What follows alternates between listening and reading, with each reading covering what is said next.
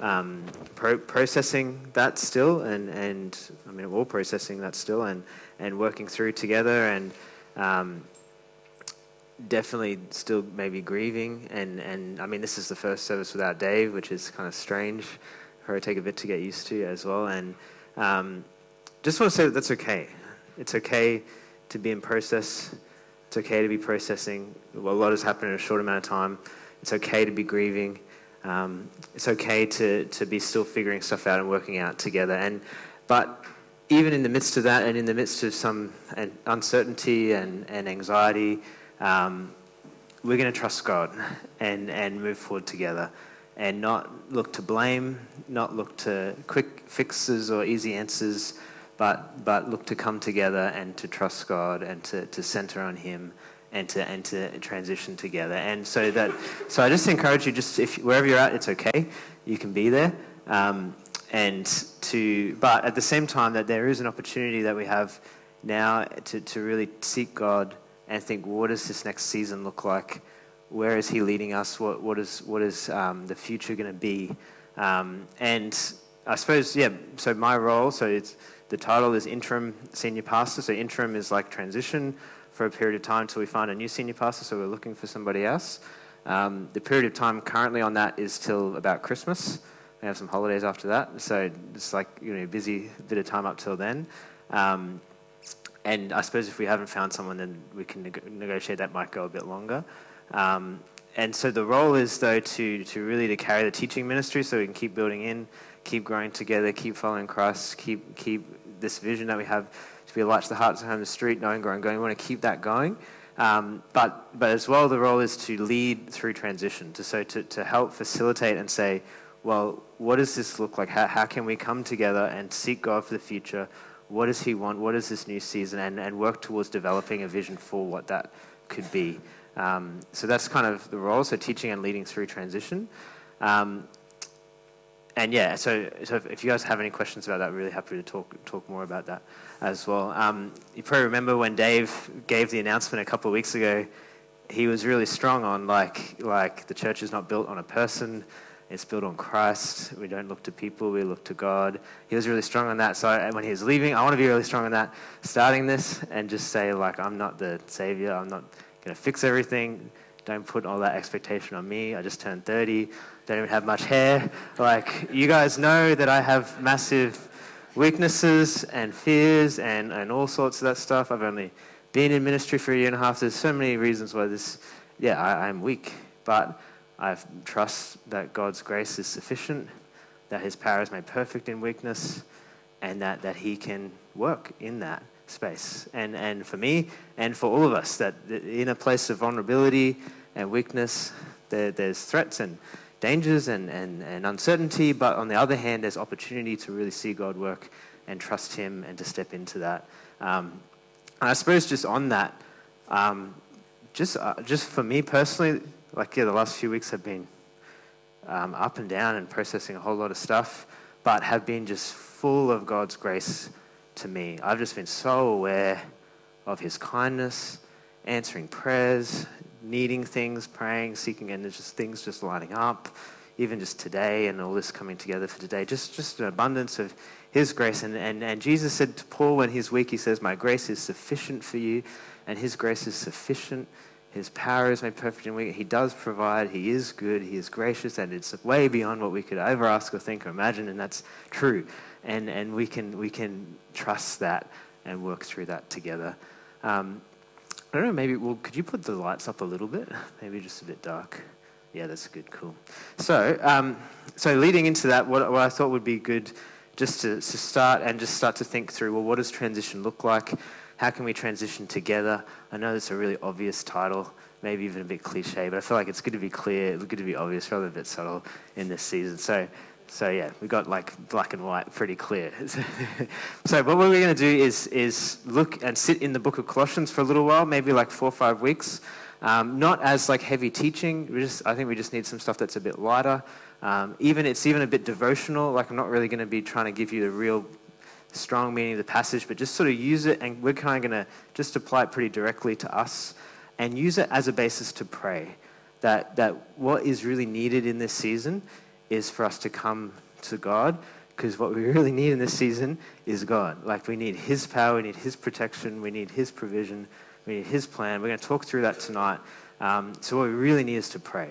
And I mean, Dave said that last week in an awesome way that we need the Holy Spirit. The apostles need the Holy Spirit. We need the Holy Spirit. We need to pray like they needed to pray. So I encourage you to, to do that. And I guess I want to, my part of this role is to facilitate that and help that, that we can really seek God for the future. So we're going to kind of sit in Colossians as a bit of a basis for that to help lead through. So tonight we're going to cover quite a bit, um, 23 verses, a lot of verses. We're kind of just going to skim the surface and I give you three really simple points that we can kind of just start to go on this journey of transition together. So I might pray and then we'll get, get stuck right into it. Father, just thank you so much, um, just that you are here. The Lord is here in this place um, that this is your place, um, that we are your people. Uh, this is your word. Uh, you've given us your spirit. Um, and these words that were written 2,000 years ago, Lord, um, your Holy Spirit can speak them powerfully to us today. So would you just speak into our hearts, God, what we need to hear, God, wherever we're at? We might be at all different places tonight. But would you just unite us together by your Spirit? Um, and would you just lead us into your vision and your plans and what you want with us, God. So we just, yeah, would you just speak through me tonight in your name, Jesus? Amen. Cool. So we're going to start right at the start of Colossians. So you can follow along up there, or you can follow along on your phone or Bible, whatever you would like. So this is what this is Paul writing to a church at Colossae. So it's this little letter in the New Testament. It's I encourage you just to read it maybe this week. Even it doesn't take long to read. You could probably read it in like half an hour, maybe maybe less than that. It's not it's not very long. Um, and he's writing to this church that's a pretty healthy church, but he's never been there before. He's actually writing while he's in prison. This is just sort of interesting facts. And he's, and he's there with, with Timothy, who's his, his helper as well. So this is what he says Paul, so this is who's writing it Paul, an apostle of Christ Jesus, by the will of God, and Timothy, our brother. So Paul, again, right, he's, he's not saying, Paul's not saying he's special, he's saying it's Jesus, and Jesus is choosing to use Paul, which is what makes Paul's ministry significant because of Christ. And he's writing to the saints and faithful brothers in Christ at Colossae. So he's writing to this church, right? And, and again, the church is not the place, it's not the building. And he says where they are. And where they are first is in Christ. These are people who are in Jesus, they're connected to Jesus. That's like their location first. And then they just happen to be at Colossae. And these people are the saints, they're God's people, they're the faithful brothers. And that's who we are as well. Like we are right now. They, they, this is 2,000 years ago over um, in that area of the world. But right now, we are here in Christ in Clangar. Right? And it's like, it's just Clangar, but, the, but we're in Christ. Like, Clangar is God's place. Like, the Lord is here. We are the saints and faithful brothers. This, this community, this place again, it's not the building, it's not, it's not the playground, it's not the offices. Like, it's, it's the people. And, and we are God's people in Clangar. And Paul says to them, and, and, and God says to us, grace to you and peace from God our Father. Paul then keeps going, and it's interesting that he starts his letter with prayer. He has a lot of prayer to start with, and he actually writes out his prayer to them, and he starts with prayers of thanksgiving. This is what he says We always thank God, the Father of our Lord Jesus Christ, when we pray for you so he hasn't actually been to this church, but he prays for them and he's always thanking God for them. Since we heard of your faith in Christ Jesus and of the love that you have for all the saints, because of the hope laid up for you in heaven. You might recognize that. Paul's used that before, these key ideas of faith, hope, and love. And in this context, it's, it's that he's heard about this church and that, that Jesus has done something in their hearts that's produced faith in Jesus. And that faith in Jesus has produced love in their hearts for each other. And because of all that, and with all that, they've got now they've got this hope that they're looking forward to God's kingdom coming. They're looking to heaven. They're looking for the day when God renews everything. And, and Paul is just thanking God for the work that God has done in that community. And again, that's something that's happened here, right? Like this church is decades older, like four, four decades, 40 years old over that and has a history of faith, love, and hope. And again, it's easy to think of the church and think of the programs or the, or the buildings, but I just encourage you to spend some time as we transition to think about the people in this place.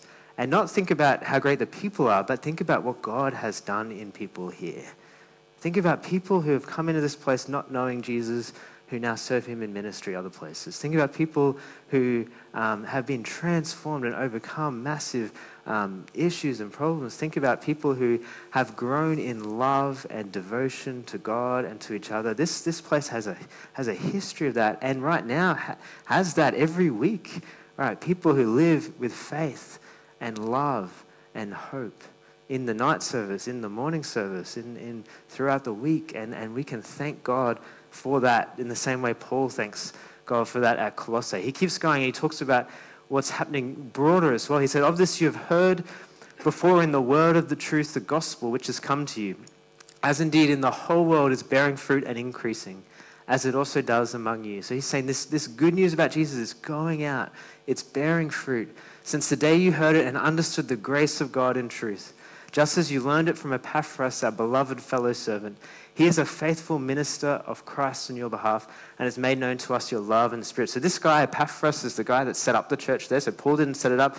He set it up, but then this guy's, Epaphras has gone to Paul and he's talked about this amazing thing that God's done at Colossae. There's people who believe Jesus.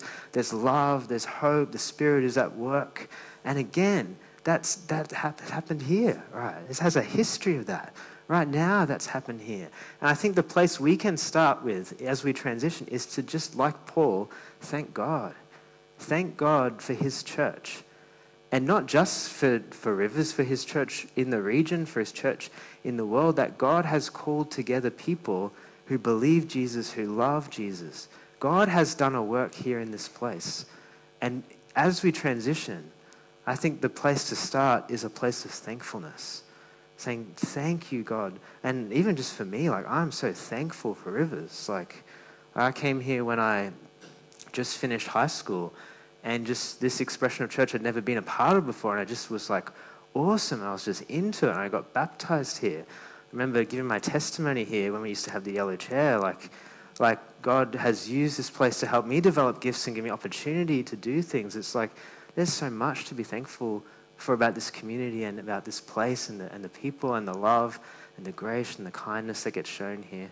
So I just encourage you in this season to, to, to thank God. Thank God for Dave, man. Like, thank God for his ministry and his love and his, his care. And as we've been doing the last couple of weeks, just you can keep doing that. Like, talk about how awesome Dave is and, and thank God for him. It's, it's good. And at the same time, we thank God for, for all the gifts and all the people he's given us in this church. Thank God for the elders, the men who have given up time and effort and energy and prayer and love and devotion for the good of this church. That thank God for the deacons who serve as well. Thank God for the staff. Thank God for each of you guys here. So many people that volunteer, that serve, that love. There's so much to thank God for in this place. But it's easy, right, to, to not take that posture. And it's easier to say take a posture of kind of vision, and not that vision's bad, but vision as in like, well, if everyone just loved each other perfectly and if everything was just right, and if all the problems were gone, it would just be awesome. It's easy to sort of take that posture. And sometimes we think that that's the right posture, that the posture is if, if we just all could get along and if we could just all all share everything and like and just like like have this ideal of Christian community, which is not completely bad. But there's this guy Bonhoeffer. You guys, some of you guys might know Dietrich Bonhoeffer. He was around World War II and he, he wrote some amazing books. And one book he wrote is called Life Together. And it's just this book about, really small book about Christian community, but really interesting. And in it, he says that that's, that's not the right response to church and Christian community, to come at it as an, as an ideal. The actual, the right response is to come at it from a place of thankfulness for whatever God gives. And this is, this is what he says. I want to read this quote from him. The more thankfully we daily receive what is given to us, the more surely and steadily will fellowship increase and grow from day to day as God pleases. So, he's sort of saying, instead of having a big vision of, it just be also if we all did this, instead just say, Thank you, God, for the brothers and sisters that, that you've given me, for this spiritual community you've placed me in. He says this Christian brotherhood is not an ideal which we must realize. It's rather a reality created by God in Christ in which we may participate. again, if we are in Christ, we have fellowship. We're united because of Jesus. It's, it, that's a reality. And we get to enter into and, and acknowledge and thank God for that reality and participate in it. We don't have to kind of champion it like in that sense. The more clearly we learn to recognize that the ground and strength and promise of all our fellowship is in Jesus Christ alone, the more serenely we shall think of our fellowship and pray and hope for it. And what he's saying here, and he talks about in the book, is that often we think of human relationships, and it's easy to kind of think of the church in the same way, just as like a human organization, or just compare it to a club, or compare it to a business, or something like that. But it's not. It's, it's radically different. Because in, in normal human relationships, people connect directly. It's like human to human connection, just, just life on life connection. But in a spiritual community of the church, we connect through Christ. That all of our relationships are because we're in Jesus and we love each other through Jesus and in Jesus. So we love each other because we love Jesus, because Jesus loves each other. Like, do you see that Jesus is the link, and Jesus is the one that binds us together, and He's the common um, element in our life, and He's actually the, the, the, the way that we have fellowship. It's not because we all like this type of worship. It's not because we all like this, this style of preaching or something like that. It's primarily Jesus, right? That he's the center and he's, he's the thing that unites us. He's the one that unites us together. So thank, thank God for his church, that he's actually given us a spiritual family. He's given us a home, which has problems, right? And issues like everyone will, always. We get a bunch of people together, there's going to be problems, there's going to be issues. There's no perfect church, which is why the right response is to say, just thank you, God, for the place that you've given us, for the love that you've given us, for the faith that's here, for the hope that's here. Thank you, God. And I just encourage you to, to, to, to think through what that looks like for you and, and, and even to share that with others and, and bring encouragement to others, thanking God for what he's done. So that's the first. Then Paul keeps going and he keeps praying. So he starts praying prayers of thanksgiving and then he starts to ask God for things and he starts to pray prayers of intercession. So I read through this. This is what he says. And so from the day we heard, we have not ceased to pray for you. So he's heard about their faith and he's thanked God for them, but then he started to pray for them. And this is what he's praying for them asking that you may be filled with the knowledge of his will, so of God's will, in all spiritual wisdom and understanding, so as to walk in a manner worthy of the Lord, fully pleasing to him, bearing fruit in every good work and increasing in the knowledge of God. So, what he's praying for, what he wants for them, he wants them to know God's will. And it's not just like, what do I do today? Or it's not just like, what, what, what job should I have? He's not, he's not saying that. He's like, what is God's heart? Like, what is God's desire? What is God wanting everything to go towards? What is God prioritizing? And, and that there would be spiritual wisdom and understanding. And that this wouldn't just be like knowing facts about God or, or being like, this is God's will, but it doesn't impact my life. But it actually would impact their life, that they can walk in a manner worthy of the Lord, that their life reflects who God is and just how great Jesus is. That their life would be fully pleasing to Him, and in the, all the things that they're doing, God will be working and bearing fruit, and things would be growing. And as that happens, they would increase in knowing who God is, which sounds strange. It sounds like this, like, well, that's like a circle. It's like, well, you sort of know God's will and then it, it works into your life and you're living it out, so then you know God. But it's more like, one commentator I read this week said it's more like a spiral. It's just that God's will would be revealed, that it would impact their life. And as they actually live it, they really experience and get to know who God is, which leads to more living and then impacting get to know who God is. And it's this constant spiral of spiritual growth in Christ, in God. And that's what Paul prays for them. Right, right. Again, they, they probably have lots of other needs, but he's saying this is what really matters knowing God, knowing His will, letting it impact your life, your whole life, everything that you're doing. He keeps going then and asks for the power to do that. He says, then being strengthened with all power according to His glorious might, for all endurance and patience with joy giving thanks to the Father who has qualified you to share in the inheritance of the saints in light. So again, then he prays for God's power for that to happen. He says it's only by his power that he, by his glorious might, that he can work that. It's something that only God can do. That they need endurance to stick to the course and they need patience. And again, in this season, right, we, we need knowledge of his will. Like we said up here, we need to pray to know God's will, to know his heart, to know what he wants in this next season. We need to seek him. And not just for facts and information, but we need to be able to have his power to live that, to let it impact our lives, to, to, to step into that, and then grow in understanding who he is more and more. And we need endurance. We need his strength. We need patience with each other. We need his joy. And, and this, in this season, it, we need to pray for this as well. Like Paul prays for it for the Colossians. I encourage you to pray for this, that we all pray for this for here, for rivers. Pray for God's will to be made known in, in the broad sense and in the sense of this next season. What is God's heart at this time period in history for his church in Kalenga? And we need his power. As Dave said last week, we desperately need the power of the Holy Spirit. We need to seek God for it. And we have other needs, right? Like we, we need someone to take this role as, as senior pastor. We need um, other encouragements. We need power. We need his love. We need boldness. And we can go to him in prayer and ask him for that. There's a parable that you guys probably have heard of that Jesus tells of the, the man who has a friend come to him in the middle of the night and doesn't have any food to give to him. So he goes to another friend and, and knocks on his door and pesters him and has to keep asking him. And eventually he gives it. And I want to read you a quote by Andrew Murray. And, and he's an awesome guy who's written stacks of stuff on prayer.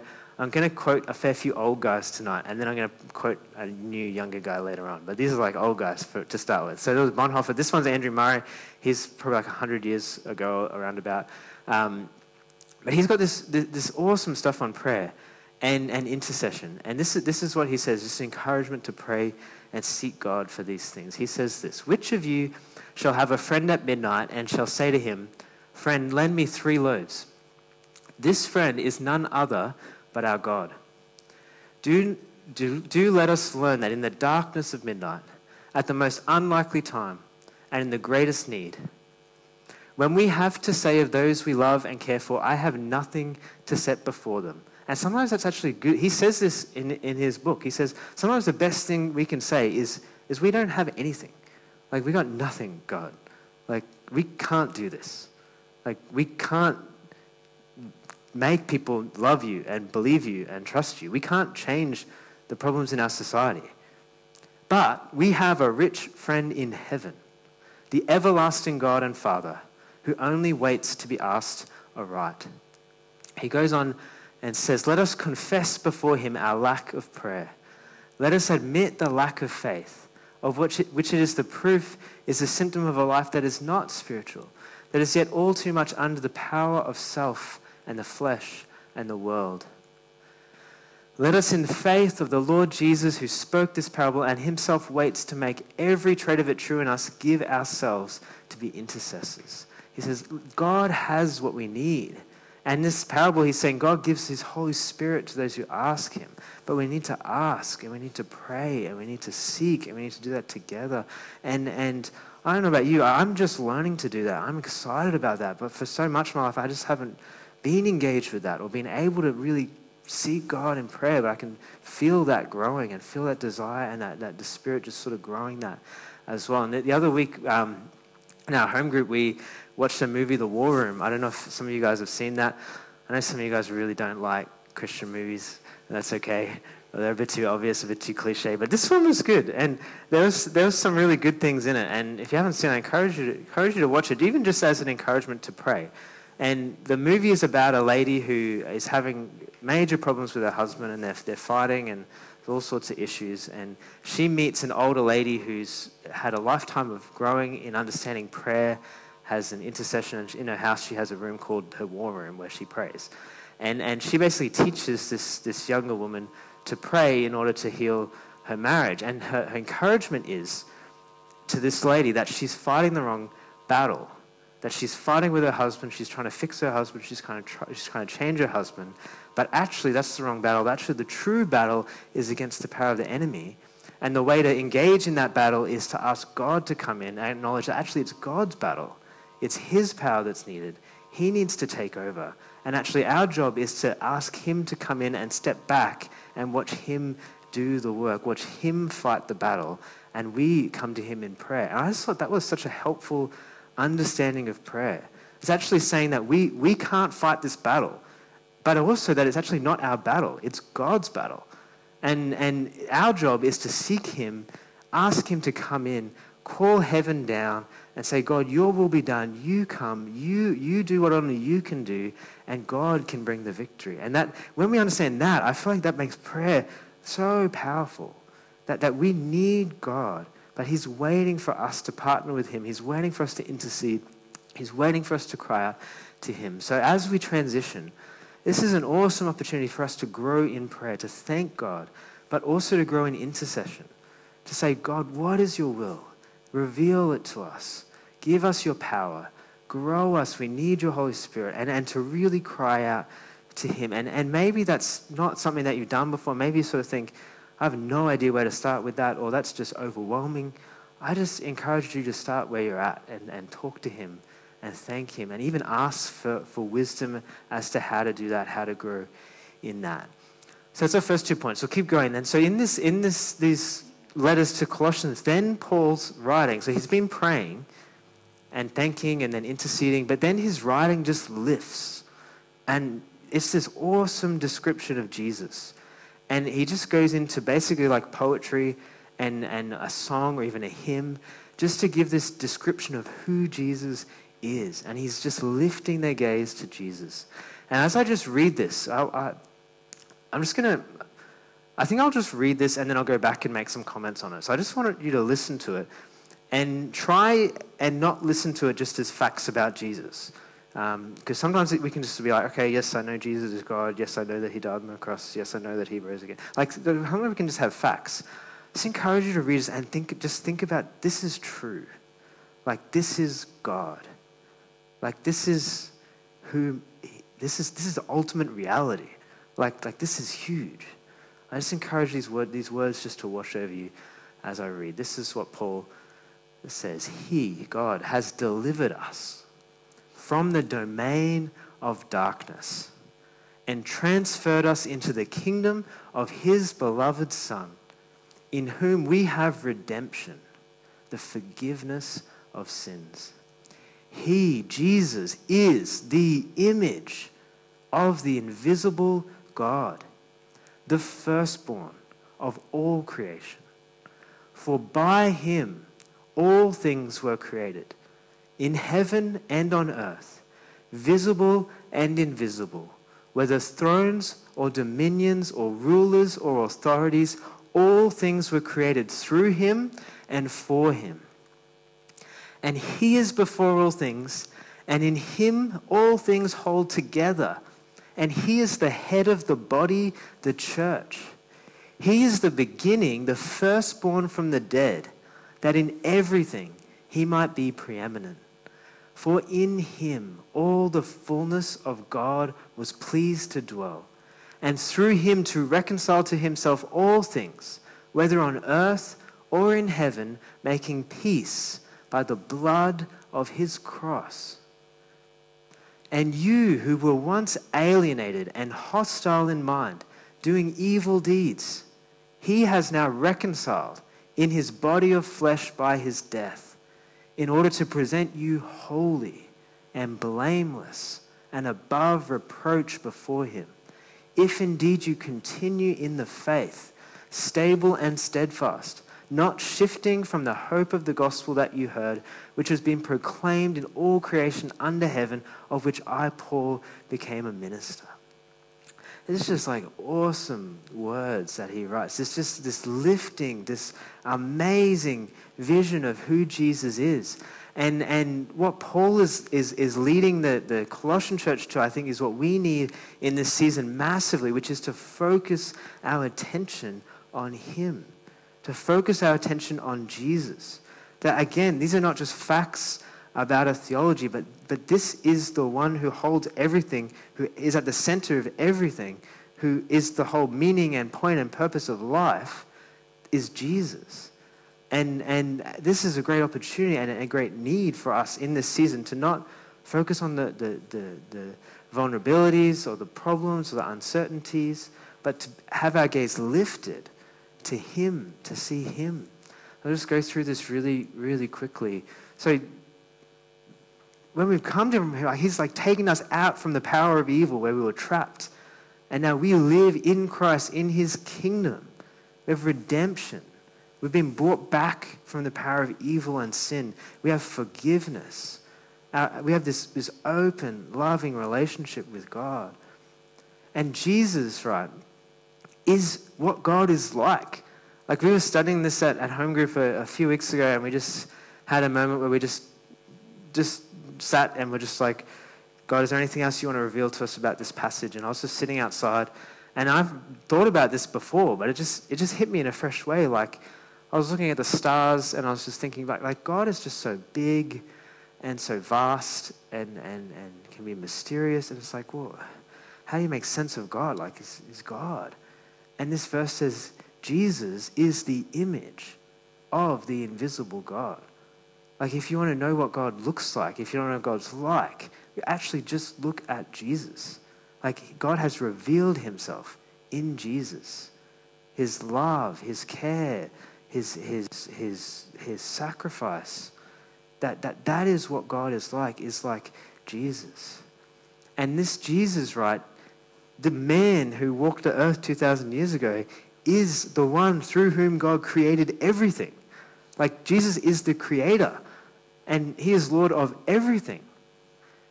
And he is Lord of the church, that he's the head of it. He's the one that's facilitating it, he's the one that's guiding it. His spirit is leading it. And as well, he's not just the creator and the head of the church, he's the head of the new creation that, that the world is broken and, and, and there's, there's death and there's evil, but because of the death and resurrection of Jesus, now there's new creation. And Paul is saying Jesus was the first there as well. Jesus was the first to rise from the dead. That in everything he might be preeminent. He's creator, he's the first of the new creation. In him, God is fully dwelling. He, he has it all right. He is the Lord of everything. And we think about that like vast vision of Jesus, and he is present here with us. He, he is present in our midst. He is present in Kalenga. I was here on Monday night last week, and I know sometimes you just have that sense that God is really present. And it's just like, man, like Jesus is here with us. Like the most important person in the universe dwells here. Like it sounds like just that just sounds crazy or just like too good to be true, but that's that's what we believe, right? That he is here that this amazing grand vision of Jesus, he's the one that went to the cross and made peace by the blood of his cross. And then Paul's encouraging them that that, that Jesus, the, the massive creation, new creation, they have been included into that. And the same for us, that we have been included into that. That he has forgiven us. He is growing us. We'll be holy and blameless. And he encouraged us to continue in the faith, to, to hold to this Jesus, to stand with this hope, to keep going. And Paul is a servant and he serves this, this truth about Jesus. So in this season, Jesus needs to be the focus. And, and again, not just as like the answer to the problem, but as in like it's all about him and the church exists for him. And not just what he's doing here, but what he's doing in the region, what he's doing in the world, that his kingdom is coming and there's so much more going on than just what is going on here with us. And we get to be a part of that and we get to be caught up in that. And that can just take the pressure off as well. It's like, we don't have to carry everything, He carries everything. And we just get to go on the journey and be with Him and be His vessel and be His light in this place and in this community. I want to read you the last old guy. So this is Martyn Lloyd-Jones um, as well. And I love this quote. I, wrote, I, I quoted this at the start of the year, and I just want to read this again in terms of focusing on Christ. He says this You and I can never doubt while we look at Him and are clear about Him. Without Him, we are utterly hopeless. It does not matter how long you've been in the Christian life, you are dependent on Him for every step. Without Him, we can do nothing. We can only conquer our doubts by looking steadily at Him and by not looking at them. The way to answer them is to look more at Him. The more you know Him and His glory, the more ridiculous they will become. So keep steadily looking at him. And that will take focus and attention to stay focused on Christ. So as we transition and just sort of start thinking through this process, we want to spend time thanking God for the past and, and for the present, for what he's done. Praying for the future, seeking God for the future. And in everything, focusing attention on Christ. Some of you guys know um, I've been promoting it. I love it. There's this podcast called This Cultural Moment, which has like my favorite people on it. Um, when it was getting released, it was like the highlight of my week. But now, like the second season's finished, so I got nothing to look forward to. But, but this is an awesome podcast. I would encourage you to read it, uh, listen to it, and, and it's just about things that God is doing in churches around the world. It's these three guys John Mark Comer in Portland, Mark Sayers in Melbourne, and, and Pete Hughes in, in London has been a part of some of it as well. And, and they're just talking about what God is doing. And these guys are in like hostile environments to Christianity. They're like in progressive, post Christian cities um, where it's hard to be a Christian. But God is working in that space. God is, is bringing flourishing. And these guys are constantly saying, we, we, are, we are anticipating and looking and praying towards a move of God. That, that we, our culture, our world desperately needs God to move powerfully. It's not, nothing's going to change with just quick fixes or just, we'll just change the church style and make it a little bit better. Like, that's not going to cut it. Like, we need God to do something really significant because um, our culture is, is, is moved away from him and there's this whole lot of problems that we desperately need him. And I just want to read this quote from John Mark Comer, just talking about this in one of these podcasts. And after that, I'll just I'll pray, and um, and we're going to come and take communion and this this offering as well um, in that time. And as we um, respond today as well, if you if you would like prayer, and maybe even just maybe even you're just saying, this all sounds great, but I just don't know how to pray. I just can't do it. It's just hard. It's just really difficult. Maybe even I would be happy to even to just pray for that, that, that something would be unlocked, something would be released to just stir a hunger and a, and a desire and a delight in prayer. Um, I'd love to pray that for people tonight. tonight. Uh, and if you'd like prayer for anything else, I'm sure I'd be happy to pray. I'm sure Janelle will be happy to pray.